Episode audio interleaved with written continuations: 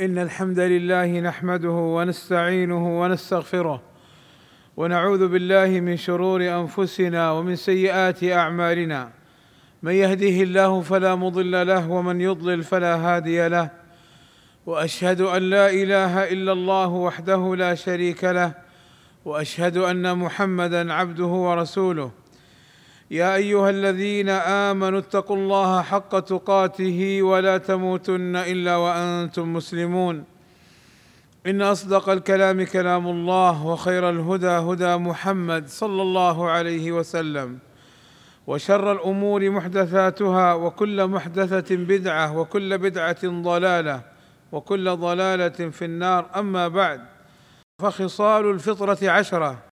وهي التي ذكرها النبي صلى الله عليه وسلم بقوله عشر من الفطرة قص الشارب وإعفاء اللحية والسواك واستنشاق الماء والمضمضة وقص الأظافر وغسل البراجم ونتف الإبط وحلق العانة وانتقاص الماء وفي رواية الاختتان وخصال الفطرة من مزايا ومحاسن الإسلام وهي من سنن المرسلين عليهم صلوات ربي وسلامه.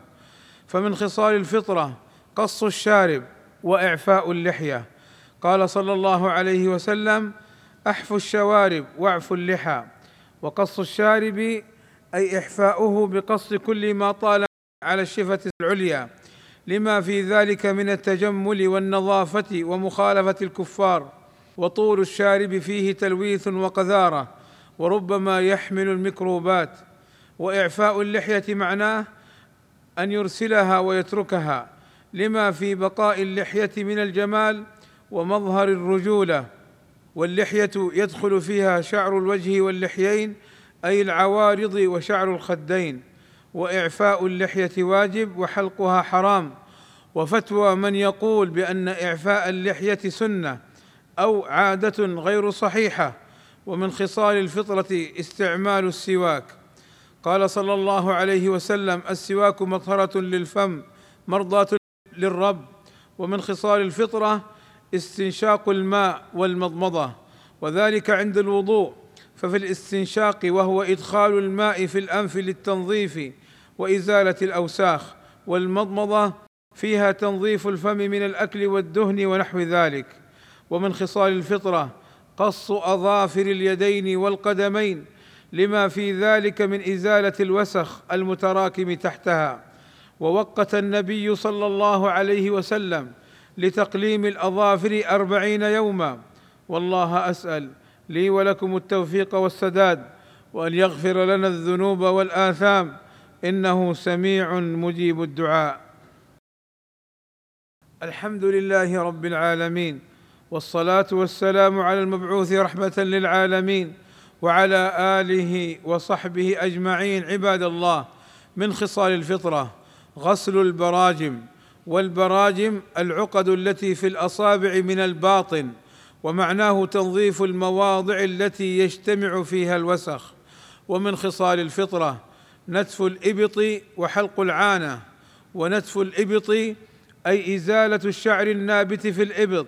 فيزال هذا الشعر بالنتف أو الحلق أو غير ذلك لما في إزالة هذا الشعر من النظافة وقطع الرائحة الكريهة. وحلق العانة أي حلق الشعر النابت حول الفرج وفي إزالته تجميل ونظافه ولا تترك فوق أربعين يوما لأن النبي صلى الله عليه وسلم وقت لنتف الإبط وحلق العانة أربعين يوما. ومن خصال الفطرة. انتقاص الماء أي الاستنجاء بالماء لإزالة النجاسة لما فيه من التنظيف والتطهير ويدخل فيه نضح الفرج بالماء. ومن خصال الفطرة الاختتان. والختان هو إزالة الجلدة التي تغطي الحشفة حتى تبرز الحشفة. ويكون الختان من اليوم السابع فما بعده. وكلما كان في الصغر فهو أفضل. قال ابن عباس رضي الله عنهما سبعة من السنة في الصبي يوم السابع يسمى ويختن. قال أهل العلم يجب ختان الصبي عند بلوغه ومن ولد مختونا فلا يختن. أيها المسلم هذه من خصال ديننا الحنيف فاحرص عليها ولا تخالفها فتشابه اليهود والنصارى. عباد الله إن الله وملائكته يصلون على النبي يا أيها الذين آمنوا صلوا عليه وسلموا تسليما فاللهم صل على محمد وأزواجه وذريته كما صليت على آل إبراهيم وبارك على محمد وأزواجه وذريته كما باركت على آل إبراهيم إنك حميد مجيد. وارض اللهم عن الخلفاء الراشدين أبي بكر وعمر وعثمان وعلي وعن جميع أصحاب النبي صلى الله عليه وسلم والتابعين لهم بإحسان وعنا معهم بمنك وكرمك. اللهم آتنا في الدنيا حسنة وفي الآخرة حسنة وقنا عذاب النار. اللهم فرج همومنا واكشف كروبنا ويسر أمورنا. اللهم اغفر للمسلمين والمسلمات والمؤمنين والمؤمنات الأحياء منهم والأموات. اللهم وفق ولي أمرنا وولي عهده لما تحبه وترضاه. وأصلح بهما البلاد والعباد واحفظهما من كل سوء. اللهم أيدهما بتأييدك ووفقهما بتوفيقك وأعز بهما الإسلام والمسلمين. والصلاة والسلام على المبعوث رحمة للعالمين. والحمد لله رب العالمين.